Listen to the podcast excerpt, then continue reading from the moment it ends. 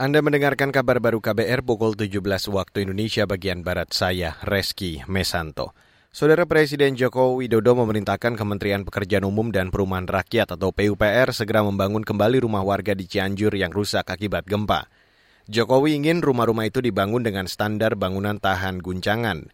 Itu disampaikan Jokowi usai meninjau langsung lokasi terdampak gempa di Kecamatan Cigenang, Kabupaten Cianjur hari ini. Tetapi yang paling penting adalah pembangunan rumah-rumah yang terkena gempa bumi ini diwajibkan untuk memakai standar-standar bangunan yang anti gempa oleh Menteri PUPR.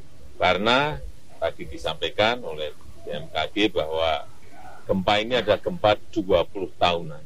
Sehingga pembangunan rumahnya kita arahkan untuk yang rumah anti gempa.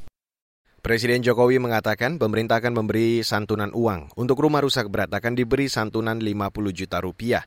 25 juta rupiah untuk rumah rusak sedang dan 10 juta rupiah untuk rumah rusak ringan.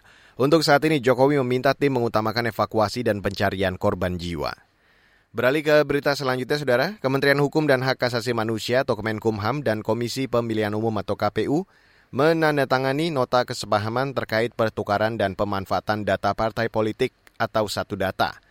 Menkumham Yasona Lauli mengatakan nota kesepahaman itu bentuk dukungan dari kebijakan peraturan presiden tentang satu data Indonesia. Melanjuti nota kesepahaman tersebut, KPU dan Direktorat Jenderal Administrasi Hukum Umum Kementerian Hukum dan HAM merumuskan perjanjian kerjasama tentang pertukaran dan pemanfaatan data partai politik yang juga telah disaksikan bersama pada tangannya.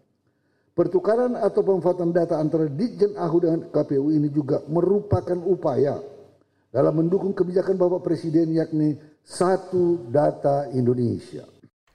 Menkumham Yasona Lauli menyebut kebijakan satu data berguna untuk mewujudkan tata kelola pemerintah yang baik, sehingga menghasilkan data akurat, mutakhir, terpadu, dan dapat dipertanggungjawabkan. Dia mendukung langkah konkret KPU dan Ditjen Administrasi Hukum Umum dalam verifikasi administrasi dan verifikasi faktual partai politik peserta pemilu. Dan dari lantai bursa saudara, indeks harga saham gabungan atau IHSG ditutup di level 7.030 hari ini. Indeks saham melemah 32 poin atau minus 0,46 persen dari perdagangan sebelumnya. Mengutip RT Infocom, investor melakukan transaksi sebesar 11 triliun rupiah dengan jumlah saham yang diperdagangkan sebanyak 22 miliar saham. Pada penutupan kali ini sebanyak 240-an saham menguat, 260 terkoreksi, dan 200-an lainnya stagnan. Terpantau 9 dari 11 indeks sektoral kompak melemah.